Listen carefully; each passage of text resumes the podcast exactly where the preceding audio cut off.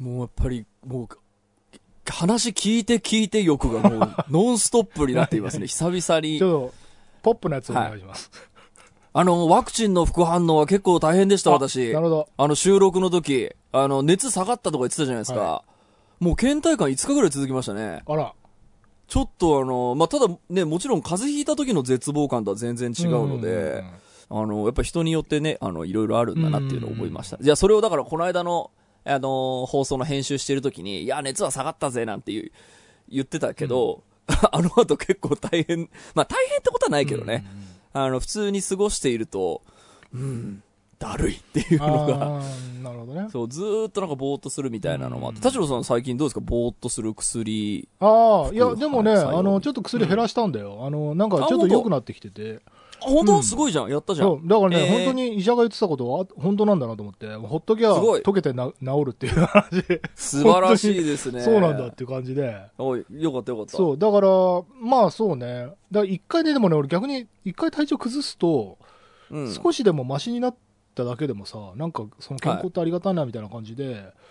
そうね。あの、本当に100点満点の状態よりは多分、あの、劣化してるんだろうけど、なんかう、んうん。日々をありがたく生きられるというか、あんまり苦痛を感じないというか。あ、本当ですか？よかったよかった。あ、ごめん、あのさ、僕、あの、オンラインサロンからの、えっと、メールはいで見ちゃったんだけど、あの、そばかすの姫の感想を言ってる時に、僕がずっと中村恵美って言ってたっつって。いや、非常に申し訳ないことをしましたね。中村佳穂さんですね、これはもう。で、これがだからデータとして残ってるわけでしょ？なるほど過去のものとしてあやべえな。これ炎上するよ やべえねじ。ゃん気をつけなきゃなと思ったよ。ちょっと補足をなんか、いや、そう、補足もめちゃくちゃいっぱいあって、だから俺、この間のオリンピックだなんだみたいな話をした後にさ、俺昔、あのーなんか、失言とかないかなってお思い出してたんだけど、あのいや、あるのよ、めちゃめちゃ。うん。で、多分、あの多分掴まれたら僕見つかってしまったら炎上するようなことは多分きっといっぱいあって、うんその中で一個ね、僕はこの間、インザハイツを見たんですよ、はい。映画。もう超感動して私。はい。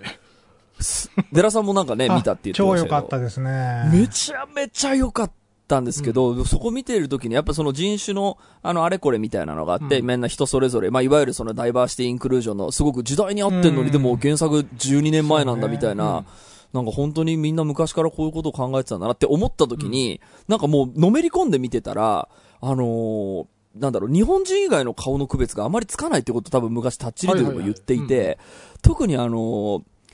えっ、と、黒人の方が見分けつかねえって言ったような記憶があるんですよ、はい映画初心者の頃に。なんか、それを言ってた自分がなんかもう浅ましく思えてきちゃって、みんなこうやって、その人権を持って、誇りを持って生きてるのに何が見分けつかねえだだっていう。から今の基準で言ったら、まあ言い方としてはかなりアウトだよね。そうなんですよ。いや、だからあれも昔、その、だからあれもこの場を借りて時間を取ってちゃんと訂正し、あの、炎上する前にやっぱ訂正しとかなきゃなっていうのをすごく思いました。はい見分けがつかないっていうのはこれは僕のせいだ。理解をしようとしなかった私のせい。これは アイドルグループの顔の区別つきませんわっていう、大して知ろうともしてないのに、うんあの、文句を言ってるおじさんと全く同じ回路で物を言ってたはずなので、最低だなって思いました、昔の私。まあ無知だったということでね。まあ、全然インザハイスと関係ないかのように見えるんですけど、僕的にはもうめちゃくちゃそれを見ながら、あ、なんか本当に、ひ人それぞれなんか生き方あるんだみたいな、ちょっと感動したのもあって、ちょっと田代さんぜひね、見てほしいなインしたザハイツ。わかりましたはい。えっ、とね、ちょっとね、メールを読みたかったんですけど、あったあった、ごめん、メール読んでいい。タッチネームゆうたです。田代さん、田淵さん、デラさん、こんにちは。こんにちは来春より、新潟から金沢へ夫婦で複数年移住を予定しています。金沢での生活の中で気をつけた方がいいこと、また生活を充実させるためにおすすめの過ごし方などあれば教えていただけたら嬉しいです。だってこれ。は専門家がこれ、いるじゃないですか。さんに聞いとこう。今日は、今週はポップな話をしようぜ。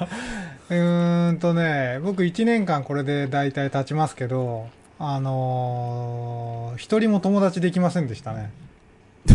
まあそれはちょっとコロナもあるからね。あ、まあそうか。そうね。逆に、どこで作れてたんですかね？その、コロナがじゃあ仮にかんなかったとしたら。いや、だから屋、まあ、うん。お店行ったりして、うちの嫁さんは、あの、お店で、なんか、マスターと仲良くなって、そこに来る人たちと少しコミュニティができて、うん。うんみたいなことがあって、だから別にコロナの有無によらず、できる人はできるし、そういうことをやろうと思わないければ、やっぱりできませんわな、みたいな。ああ、じゃあ、作ろうとするべ移住きってことですね。組の辛さっていうの僕、まあ、実家があるから別にあん、うん。そんなに気にすることはなかったんですけど、うん。うん移住組は多分そういうことでうまく立ち振る舞える人じゃないと割と孤独なんじゃないかなって気がします。で僕もまあ言ったら仕事相手は全部東京にいたりするから、はいはいはい。まあ、割り切れるんですけど拠拠点を完全に移してってなっちゃうとそれなりに。ちなみにその金沢のそのなんていうの？都会度合いというかその、うんうんなんていうの？こう多様性というのかな、うんうんうん。なんかそのなんかよそ者が来たぞみたいな空気はそんなない？うーんと、多分僕、まあ、都都市部というか、その、人がいるエリアはそんなことないと思いますね。うん。あのーじゃあそんなにそれは別にそうそう、よそ者だかさらっていう扱いではないと思いますね。だから友達を作りに行くには、それこそバーに行ったりみたいな。そう、多分飲食店。頑張って交流しようとしようねっていうそうそうそうそうそう。がないとできないのは、まあ別にそれはどこでもそうでしょうけど、ううんん、なんかある程度、こう、ゼロからになるんでしょうから、その、新潟からの移住だったら。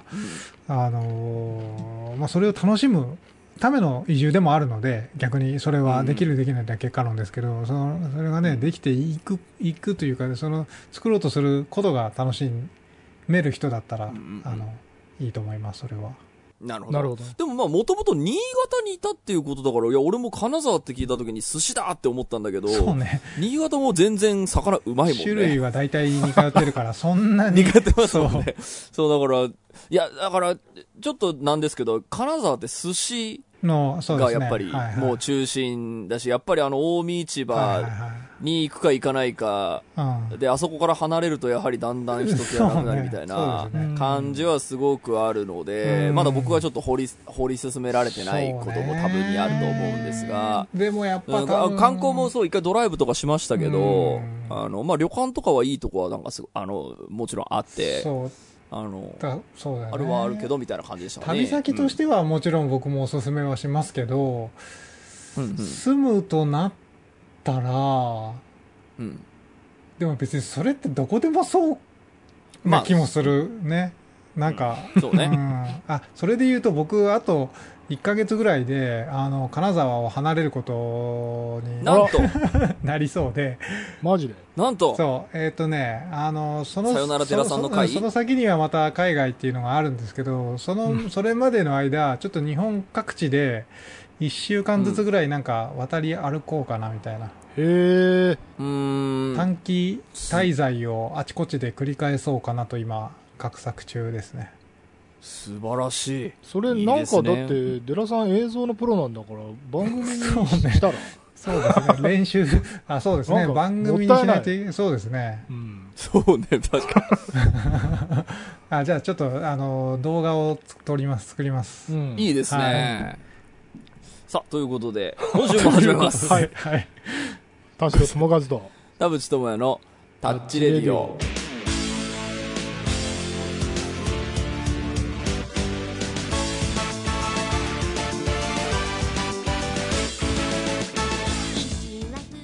改めましてこんにちは田代智和です。改めましてこんにちは田淵智也です、えーこの番組は作曲家田代智和ミュージシャン田淵智也がお送りする閉塞感ダハレディオでございます、もう相変わらず僕も聞いて聞いてモードがすごく今発動しているのしてましたね。でちょっと話してもいいですか？あのえーっとまたちょっとあのなんだ感染症関連の話でちょっと申し訳ないんで手短に話しますけど、あのやはりその不織布マスクみんなつけなさいよっていうのあるじゃないですか。最近ね。でやっぱりまあ薬局とかで見てみるとやっぱりその不織布じゃないやつも堂々と売っていて裏にはこれは完全に感染を防ぐものではありませんって書いてあって、まあ、どのマスクもそれは完全じゃないんですけどその素材ありかと思ってで昔のあのなんだ、えっとお金ができるとその偽物の貨幣が出回るみたいな,、はなんかあのまあ、別に偽物だってちょっと言いたくもなるぐらいなちょっと感じではあるんですけどあの私ですねあの不織布マスクをつけるとあの9割10割肌が荒れるんですね。でもう多分体質合ってないんですよ、思えば僕昔からいや今回の時期になって初めて気づいたんですけど、そっかあれあの時期って俺マスクつけてたからだかっていうのを。結構思ったことがあって、でもちろんだからそのほら常識は守るよその人と話す時とかあの狭い室内にいる時とかはでそういう仕事の時はなるべくつけるようにしてるんですけどあのもう9割10割荒れるんですよででもそれも引き換えにでもまあそれは守んなきゃいけないまあ守んなきゃいけませんわと思ってでまあ普段一人で外ふらふら歩いてる時だけとかまあ全く喋らないなんかお買い物行くだけみたいな時はあの僕はあの政府からもらったマスクをはいはい。でまあちょっとごめんなさいと思いながら、まあ、最近はあの美容室とか病院とかでもあのそれ止められるような世の中になあ、った。のであのーそうですね僕が行ってる病院はあの、えー政府そのこっちののマスクなのにそうなんですよ、このマスクをあのつけるあのあげるんでつけてください。まあそれはそうだなと思っていて。もちろんだから僕もあのー分かってはいるんですけどやっぱつけられないんですよ体質的に。でこういう人結構いるんじゃねえのって思っていて、はい。でなので、まあ、そういう医療に詳しい方ぜひメール欲しいんですけどちょっと最近探しててね、あのーいや僕ももう毎日その製品について調べて実際つあの使っ買ってみてたりしてるんですけど、あの分子マスクっていうものがありましてですね、あの商品情報だけ見るとなかなかに性能がいいと。ただまあだ大体ねそんなあのうまい話はすぐそんな簡単に転がってますかいって思っているので一応だから仕組みとしては不織布が中に入っててそれを布で挟んでなんかなんじゃかんじゃみたいなあの感じで一応製品情報的にはまあなかなかのもんでできてますなっていうのはあの見るんだけどあれの悪い噂をすごい聞きたいなと思っててなるほど。もう俺めちゃくちゃ調べてるんですけどであの実際買ってみてあのつけてみたんですけど僕的にはこれが本当に性能が良いのであればめちゃくちゃ助かる僕がずっと悩んできた悩みが少し。あの解消されるかもしれないと思っているけど、まあ、もちろん盲信はできないのでめちゃめちゃ調べてるんですけど。まあ、今年の頭にあの、ね、マスクって実,、ま、実企画っていうのができたからそれの申請が通ればこれってあのあのウイルスえー対策的にはいいですよっていうのがあの証明されてくると思うんですけど今のところまだその証明を取ってるあなるほどね。えー、と会社ってまだあんま多くなくて僕は調べてるまあだから新しい技術ってことなのかな。いやそうなんですよ。あれちょっとねあの調べたらもういろんな情報が出てきて僕も分かんなくなってくるんであのめちゃ詳しい人ぜひ教えてほしいですね。っていうことを言うと情報が集まってくるっていうあ僕のそうねのあの使い捨てマスクをこのつけられないあの人の気持ちも分かってほしいなっていう気持ちは僕すごいあってあのいやもちろんだかつけなきゃいけないとこはつけるはするようにはしてるんですけども本当に自分のなんかこう何かと代代償にして生活を送ってんなっていう。本当にあのいろんな派閥あるけど俺もあのその命に勝るものはない派閥あのさ極論一点集中突破してくる人たちにさもうあれ言われたらもうさ何にも言えないじゃん、もうこれすべてにもうそれこそオリンピックとかコンサートとかもあのなんか文化的ななんかパラリンピックとかもそうなんだけどさその一生に一度の機会だからみたいなそのなんていうの？言ってもさでも死より良くないって言われたらさ 誰も否定できないじゃんもだからその僕がそのね政府からもらったマスクをつけている時はとにかく距離が取れる環境であることっていうのはあらかじめ把握して、まあ、それがなかなか難しかった時もたまにあったのでうん。これはちょっと反省しなきゃなと思ったんですけどあのとにかくそのその僕は体質に合わないものをつけなければいけない世の中においてこれぐらいその距離だったり何だったり対策をするからなんとか今のままでいさせてくれっていうつもりでまあ生きてきてはいたのでだけど今その変異株の感じとかもちょっとシャレにならなそうだからもうちょっとその気を引き締め直そうかなと思ってるんだけどなのでその分子マスクっていうのはもし本当に良いのであればいいなと思ってます、ね。まあ全然あの早く実企画を取ってほしいなと思っています。う 情報を集めましょう、情報をお待ちしています。ということで今週も30分間あなたの閉塞感をダハタッチ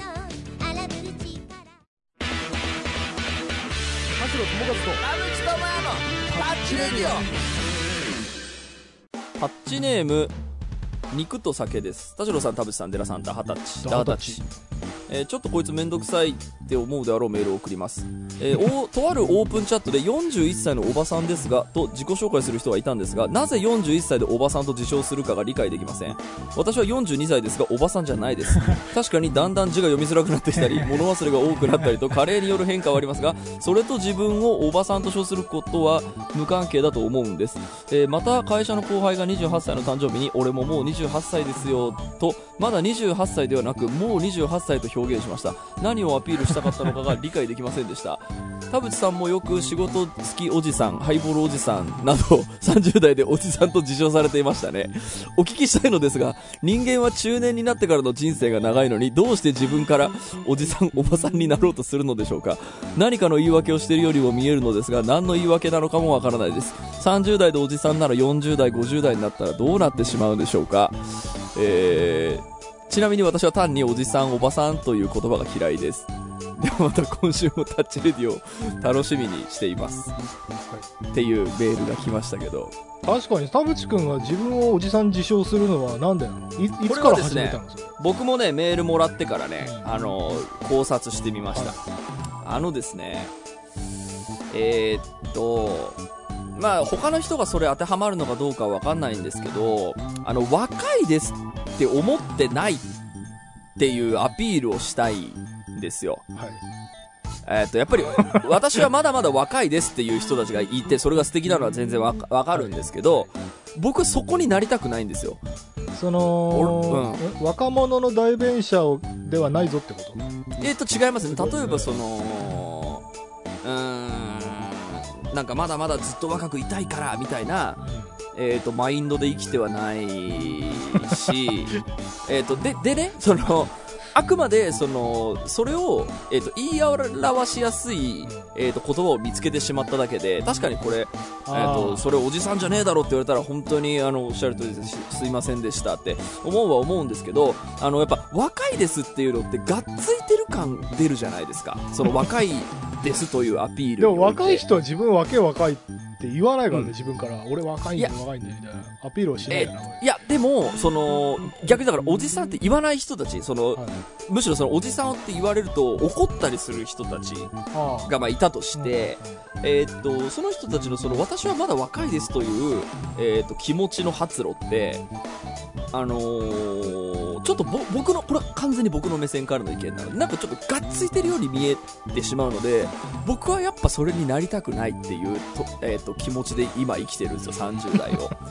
なのでちょっとそれをあのちょっと簡単な言葉で言い表すときになんとかおじさんっていうのはすごい楽だなと思っていてあのーちょっとやっぱ反ナルシスト半分ナルシストね的な人があのようやく見つけたこう言い訳みたいな。なるほどなるほど 私はおじさんなんでっていうことであのやっぱ自意識過剰なことを いや実際あの自自意識過剰なんですよ、はい。その心の奥底ではきっと、はいはいで反ナルシストなんだと思うんですけど、あのーなんとかこの言葉を使うことで俺はナルシストじゃないっていうことにしてくんねえかっていう、あのー気持ちがあるんじゃねえかなっていうのを自分を振り返って思いました、うん。だからおじさんっていう方が楽なんですよ。あのそうじゃない場合その自分からおじさんですって言っていいかいけたいける人生の方が、若いですって思われるなんか若くいたいって思われてる風に思われる方が僕はちょっと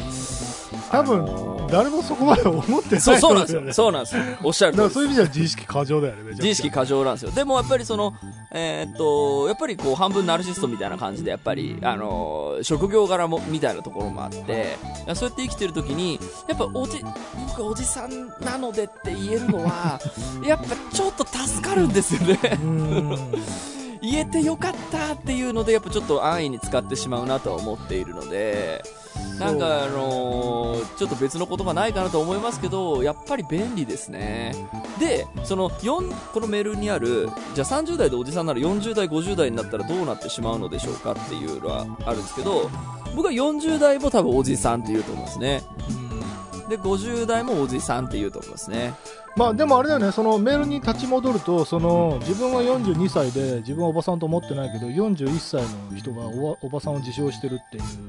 話じゃん、だから、だから要するに俺とかデラさんが40代であることを分かった上で田淵君は俺おじさんなんでって言ってるわけじゃん。その僕ら3人の関係性におけるうん。一番若手がおじさんを自称することについてうん。デラさんと僕に対してはどう思ってる？お前らもっとおじさんだろと 思って思ってる内心思って。る俺、言ってるっけ？田代さんとか寺さんに。違う違うこのうん番組の中でさその僕なんとかおじさんなんだってなんとかおじさんなんで言えば言うほどそのデラさんとか俺は、えー君一番若手なのに一度自称しちゃうんだって。いや、だから、これ、反、反ナルシストですっていう裏返しなんですよね。その事実がまずあると思っています。ははい。だから、あのーその、ようやく、その、反ナルシストっていうのを認めたくないけど、どうしても状況上そうなってますよねっていう、俺がようやく見つけた便利な言葉っていう気持ちで今のところはいます。だからその、上から見たらどうなんですかとか、田代さん、寺さんから見たらどうなんですかっていうのは、考えてません。そのね自分、もうとにかく自分自分のために、はいはいはいはい、なのではないかなって、ちょっと、まあ、持って言ったところもありますけど、やっぱり、あの、私は、あの、おばさんじゃないですってこの人が言っているのは、この人がナルシストじゃないからだと思います。で、いや41歳の、うん。いやでもねちょっと俺そう横からあのちょっと口を挟むようだけど俺その最近のさそのなんだろうこう多様性みたいな議論のの中でね、あのなんかボディポジティブとかさあのなんかボディニュートラルとかっていうの知ってる、はいはい。あのほらなんか体型をなんかそのモデルばりに痩せてたりこうスタイルがいいものを見本として、うんそれに合わないから自分の体型にコンプレックスを持つっていうのをやめようっていうはいはい。まあ、大雑把に言うとそういうことなんだけど、でちょうどね、最近、それに、この今話してる話に近いので、YouTuber の女性の人かなんかで、えっと、なんか、ぽっちゃり体型に合う服みたいなのと、なんかちょいぽちゃに合う服みたいなのと、あとなんかぽっちゃり普通体型みたいな、なんかね、多分3つぐらい、なんかその言葉を使い分けて動画をアップして、それに集まるコメントが、その、なんか、ぽっちゃりの時は、いや、そんなことないよ、ぽっちゃりじゃないよみたいに言ってくれる人たちがいるのに、はい。はい。ちょいぽちゃとか、なんかそのぽっちゃり普通体型みたいに、うんだんだんその表現を和らげていくと、うん。なんか、お前その体型でよくそんなこと言えんなみたいな感じで、辛辣な意見が増えていくみたいな、結構社会実験みたいなことをやってて、えー。うんで、えっとまあ、結論から言うと自分からその自分の体型とか体重とかに対して、えっとぽっちゃりとかそのなんかカテゴライズを言うんじゃなくてはい。私身長何センチです体重何キロですあのーこれで参考になったら嬉しいですみたいな感じで服を着る YouTube 動画を上げればそれただそれでよかったんじゃないかっていう帰結なわけよ、なるほど。でそこにぽっちゃりとかちょいぽちゃとかってそのカテゴライズすることで言い訳してるのはやっぱり自分の方なんだよねそうね。この今言ってるおじさんっていう話がまさにそれでうんあの僕30何歳なんであのちょっとこの時代のそのゲーム通ってないけどみたいなそういう言い方なら多分ニュートラニュートラルであったはずなのに、はいはい。俺おじさんだからさっていう言い方がそのなんかちょっと今の文脈だとちょっと現代的にはあの外し気味になっているかなっていう。気はします。なんかその僕もなんとかおじさんだからっていうのは、まあ、ラジオの時はちょっと誰に向けて喋ってるのかまたちょっと別なので まあその口をついてしまったことだとしましょう。でえーっと若い子と話す時にえーっともうよく使っている記憶があります。若手の音楽やってる子とかあのシンガーがとかっていう子の時にあのーもう僕あでも、まあ、ちょっと今例がパッて出てこないけど要はあのその人よりは確実に年上です。ジェネレーションも違いますっていうそのさっき田代さんが言った、私はこの年齢なのでそのジェネレーションのことは分かりませんがっていうのを、えー、と言い換える別に省略するつもりで言ってるわけではないですけどちゃんと丁寧にあの言いますけど、うん。あのーそういう時にやっぱり自分はおじさんなんだっていうの「はーい僕おじさんです」ってその若い子にひけらかす方が 楽ってそこの時に、そこの時に、その若いです、若く言おうとしてますって、思われるの、やっぱちょっと嫌なんですよね。で、僕はほら、髪型もさ、36歳の髪型じゃないじゃん。いや別にじゃあだからね芸能人はみんなそうだから別にそれはいいんだけどそいや、でもの嫌なん、そうなんだよね。おじさんを自称しないからといってえ うんこいつ自分のこと若いと思ってんのとは誰も思ってないと思ういや、おっしゃる通りなんですけど、やっぱりこう、じあの、反ナルシスト、被害妄想人間としては、やっぱそこはやっぱり、あの、これは思ってしまいますわ。そうなんだよな。そうなんですよ。いや、だから、あのーまあ、このメールにもありましたけど、あの、この方は別の、あの、PS で、こう、僕に気を使ってくれてか、あの、最近田淵さんが使ってるミドルエイジという言葉はすごく的確で腑に落ちますっていうのを言ってて、確かに私は最近ミドルエイジって言ってるんですよね。やっぱそのおじさん、その特に、あの、ミュージシャンの、あの、ジェネレーションで考えたときに、あのーまあ、時代の変化もあると思いますけど、やっぱり中堅になったっていう自覚があって、もう若くない。で、やっぱりその若い子に受ける音楽じゃないっていうのもすごく分かっていて、でも、その、まあ自分のその地位がまあ一応あるねっていう、えーっていう時に、やっぱりおじさんって使おうとした時に、やっぱ先人めちゃいるんですよね。うん先輩超いるから。確かにその時に僕おじさんなんでっていうのは、その、公ではやっぱ言うのはちょっと控えようかなとは思ってだから輩、からしたらねお前その若さで言うのかよって。そう、だから10個下のその言葉に関しては、もう僕はもうおじさんなのでって、あ,、まあ、ある種その中堅なのだっていう、うん。もうジェネレーションが違うから、あの、なんでしょうかね。いや、君たちみたいにそのキラキラしてるのはもう、あの、追いつけませんよ、すごいなっていう、あの、気持ちも込めて、えっと、おじさんですっていうことはあると思いますけど。だからこれあれ分かった俺ね。結局コミュニティ内における用語なんだよ、これあのあれと一緒。女子高生が高校卒業した途端に二十歳ぐらいなのに私もうババアだからってあの文脈と一緒だよね。それ世の中に言ったらさおめえふざけんなよってなるじゃん。その二十歳でババアとか言ってんじゃねえよバカってなるじゃん。うん。なんだけどその後輩のえっとその部活の後輩とかに対して言ってるだけなんだよね。そうなんです。あ、はい。いいですか？僕今、安易に今、救われた気になってますけど、はい。そうなんです。そういうことだよね。だからこの世の中に対して言うとやっぱちょっと違和感はある言葉だ確かに。どう、どうします？田代さん40代、50代にななった時、その、いやでもね俺もやっぱり俺うんその、まあ、仕事上とかでもさやっぱりその50代とか60代とか、まあ、なな70代の方とかでお話しすることもあるけどやっぱりその人たちとその仕事したりつるんだりしてるのにいや僕もおじさんなんでとは言えないよね。そうね。それってさそれこそえ？ってなるよね。ウェブの人には、ウェブの人にはそりゃそうでしょ。俺君より20も年上だけど君がおじさんとか言うんだって。そりゃ俺も言わないよ。ななるよね。うん。だからそれはもううん。空気読めてないっていうかあのはいはい。あたおかだから。はいはい。だからその あのうん。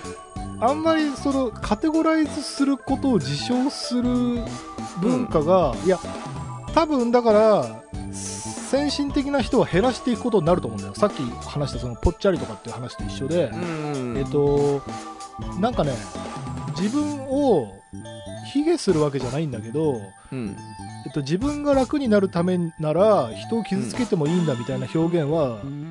減らしていくことになると思うその、うん。あのだからあんまりおじさんとかおばさんとかそのだからそれこそほらあの外人みたいな言葉とかもそうなんだけど、うんうんうんまあ、あとデブとかハゲとかもそういうのも全部そうなんだけどなんかそのカテゴリー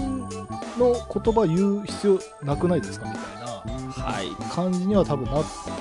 まあそうね、僕も年を経るにおいて、その言っちゃいけないこととか、あの、これは失礼に当たるよねって言って、こう、安易に言う、なんだろう、単語を排除するような育ち方をしているような気がするので、まあ冒頭に言ったね、その、なんだ、黒人の顔の区別が上がりませんわ、みたいな、まあ、ああいうひどいことはやめよう、みたいなのと一緒ですけど、その、ちょっと年齢を経る、そう、年齢を経るごとに、その、やっぱりちゃんとアップデートしていきましょうっていう時に、さっき言ったそのデブだ、ハゲだ、みたいなのは、言う必要ないから言わないですよね。そうね。で、いじりとしても普通に面白くないし、そうなんだよ。うん。面白くないんだよね。うん。なんかそれはなんか、あのーでもやっぱり、あのー事実としてやっぱり今もあるじゃないですか。デブいじりとかさ。あるあるあるあのブスだみたいな、はい。そのいじりみたいな。あれなくなんないっすよね。いやだからお笑いの文脈とかからはさだんだんディスられ始めてきてるよね。いや本当っすよね、うん。時代遅れてんだからなんかも気づけよみたいな。うそれで笑えないんでみたいな感じになって。いやーでもそれもだからあの金メダル噛んだ人と似たようなもんでもう言えないんじゃない？そのうん。その人にね、だからあとやっぱねそのファンがたくさんいるとうん、あのーい1割2割減ってもね気づかないんだと思う多分あなるほど。でその熱狂的なファンが支持してくれるからファン減ってないように見えるんだよ多分。はいはいはいはい。で少しずつ時代からずれていくっていうそうね。感じだと思うんだでまただんだんその調子に乗って過激なことを言ってあの言った結果その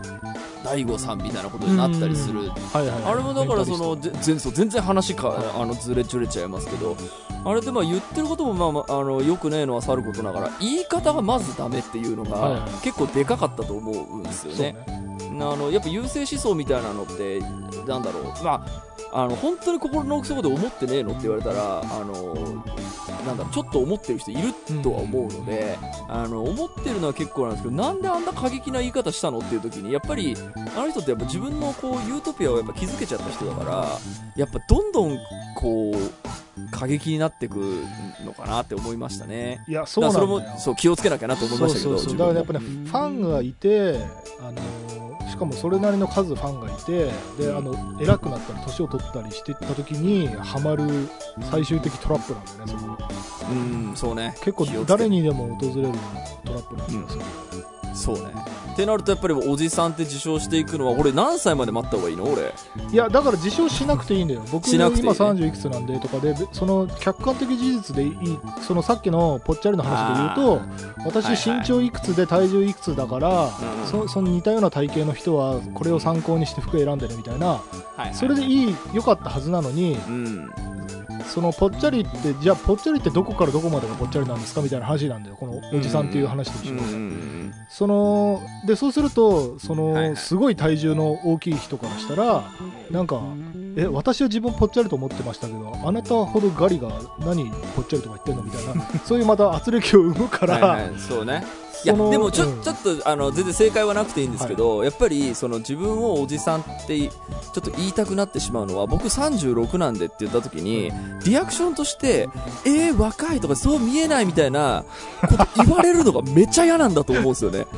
だからその先に言うなよっていう圧もあるような気持ちだからそのちょっと。だそしたら例えば年齢を根拠とした話をしなきゃいい。ん。だよ、別に年齢は関係ないじゃんみたいなはいはいはいはい。話でいいんじゃない？のまあそうなんですけどね。そのいやだから先だって言っとこ41歳おばさんですみたいな。なんかねあのその人のそのコンプレックスというかあの何々が辛いからこういうことを言ってるっていうメカニズムがある。まあそう間違いなくコンプレックスなのは間違いないよ。そのそうだから理解はあのなんだろうなその理解はし少しはしてほしあげてほしいなとは思いますあのあの俺俺も怒ったりなぜそれを言うのかは理解できるよ、うん、怒ったりしないでほしいなとはそうね。だから言い訳がましいんだよね、そうね、だから、こう、あ、そういう人なんだ、私はそういうの言うのあんま好きじゃないな、で、なんとかお納めいただけないでしょうか、まあ、だからあとはふざけてね。そのえ私より年下なのにおばさんって言ったら私もおばさんなの？とか言ってこうちょっとニヤってしあのいや威圧威圧感を出すとかそうね、いいのかな。まあまあまあ、うん、なんかこうちょっとスマートな対応があるかもしれない、そうね。はい、ということで、ありがとうございました。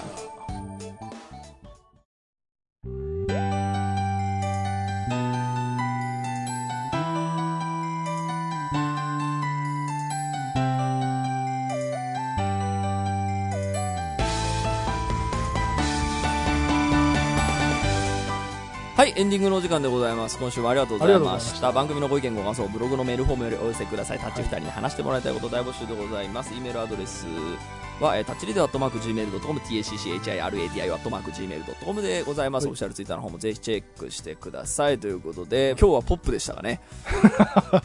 違いますか？まあこれはもうリスナーの判断に委ねましょうよああのねそうえっとね、ツイッターにねなんかこう、あれが来てましてリプライが来てましてリプライっていうかなんだメンション？メンションが来てまして、はいえっとサウナ温泉ロックバンドアットキャンプ場さんからいただはい。はきました、えー、と田代さんに聞きたいんですがラタトゥイユ作りますか？この時期夏野菜でよく作るんですがコクが出なくて困っています。ベーコンとか入れればいいのですが動物性タンパク質を使わないでコクを出す方法はありますか？と。でラタトゥイユは僕結構まあ、手癖のように作っちゃう。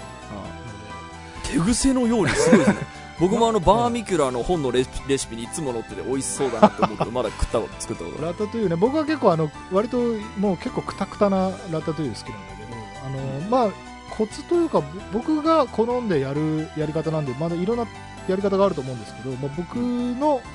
えっとやり方で紹介すると、えっとまずそのオリーブオイル割と多めに使う。オリーブオイルと、えっとニンニクでそのいわゆるあのアーリオオーリオみたいな感じでそのニンガーリックオイルみたいなものをちゃんとしっかりあの作ればそのベースとなるあの、まあ、アーリオオーリオペペロンチーノってパスタソースであるじゃない、みたいな感じで、まあ、もう塩とニンニクとオリーブオイルでもうその味のベースができるぐらいのあの、うん。ものなのでそこのオイルガーリックオイル作りをちゃんとしておくとあの結構、そのうまみがのベースベースができるっていうのがあって、うん。であと夏野菜って水分がすごく多いのね。あの、うん。ナスとか、うん。えーとまあ、ズッキーニとかあの、うん。まあ、トマトとか、うでその水分が、ね、多いと結構水っぽい仕上がりになって味が割と薄く感じるっていうのがあって俺は、えっと、すごいクタクタが好きだから生トマトとか入れてもぐぐつぐつぐつぐついつまでも加熱してあの水分すごい飛ばすから、まあ、それなりに濃くなるんだけど、あのそこまでぐつぐつやらない場合は、えっと、なるべく水分を飛ばしたいので生トマトを使わない。であのトマトペーストとかケチャップとかでその、トマト部分のあのベースを作ってでなるべくその野菜も、えっと、そのさっき言ったそのガーリックオリーブオイルで、えっと、ナスとかの水分を割と飛ばし目にしてはいはい。で最後の方にそのトマトペーストとかでこうちょっと調味していくみたいうん。な感じが、まあその味を全体的に濃くするポイントかなと思っててでそれでもなんか物足りないんであれば、えっと、あとはマッシュルームとかをね俺は入れるのね。俺マッシュルームのあの香りとか結構好きではいはい。マッシュルームを足すとマッシュルームの出汁というかマッシュルームのコクみたいなものが加わる、からそれもまあおすすめっていうのと、まあうん。あとはそうね、まあ、白ワインかお酒とかはまあ使うけどあとはねあのハーブうん。もまあ一応ちゃんとあのローレルはまあもちろん使うとして、うん。あの僕が好きなのはあのエルブ・ド・プロバンスっていうね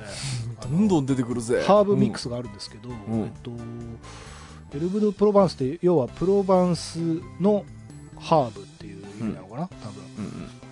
でまあそのまあハーブミックスだから別にそれハーブベラベラに使ってもいいんだけどなんかこう、ハーブの香りで結構ランクが、ワンランクアップするところがあるので、うんちょっとハーブを多め多めというかなんだろうあの頑張ってみるみたいなうんうん。感じで。そんな感じでやっていけばだいぶ変わってくるんじゃないかな素晴らしい。バーミキュラのフライパンを買うとレシピがついてくるんで その通りに使うと水も飛んでいいんじゃないですかね。どっちかを選んでください。そうね。水分飛ばすのは結構ね大丈夫。あでもでも今話聞いてて思ったなんかそのバーミキュラのフライパンのレシピにそれ載ってるのはやっぱうんあれ水分飛ばすからあのおすすめだぜなるほどねみたいなことなのかなってちょっと思ったそう。よまあまあ他にもレシピいっぱい載ってるんですけどね、はい。まあ、ということでもう話したいことがどんどん出てくるからね。来週もぜひお楽しみにしててください。今週はここまでです。はい。お相手は田代智和と田淵智也でした。また来週。